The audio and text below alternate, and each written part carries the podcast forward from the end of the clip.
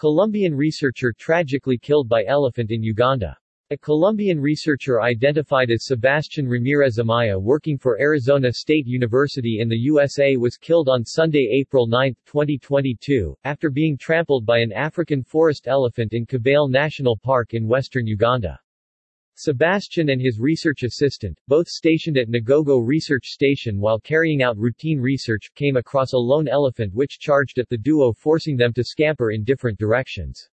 Sadly, the elephant chased Sebastian and trampled him to death. Uganda Wildlife Authority UWA confirmed that their staff had retrieved the body of the deceased and were working with the police in Fort Portal City for further management. Extending condolences to the family of Sebastian, UWA stated. We have not experienced such an incident in the last 50 years of forestry research in Kibale National Park. The forest elephant, Loxodonta cyclotis, is the smallest but more aggressive of the three living elephant species, reaching a shoulder height of 2.4 meters 7 feet.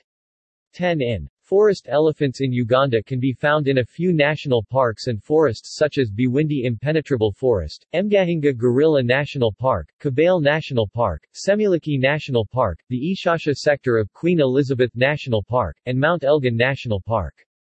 In January 2022, a Saudi national was charged and killed by an elephant in Murchison Falls National Park after he alighted from the vehicle he was traveling in along with the company of other occupants.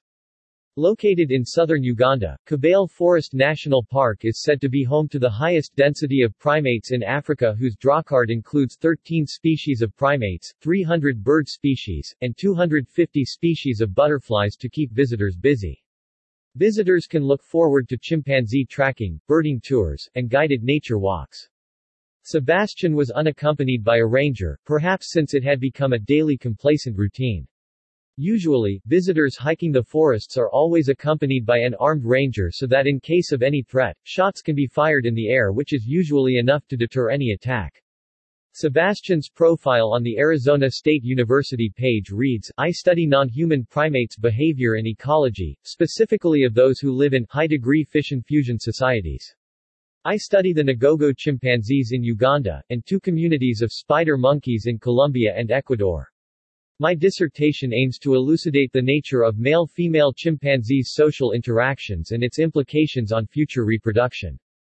Hopefully Sebastian's research in a habitat that he made his home will not be in vain but instead inspire many undergraduates in pursuit of their dreams and of the sometimes unpredictable jungles of Africa that sadly blew Sebastian's candle out at the untimely age of 30 with so much life ahead of him. May he rest in peace. More news about Uganda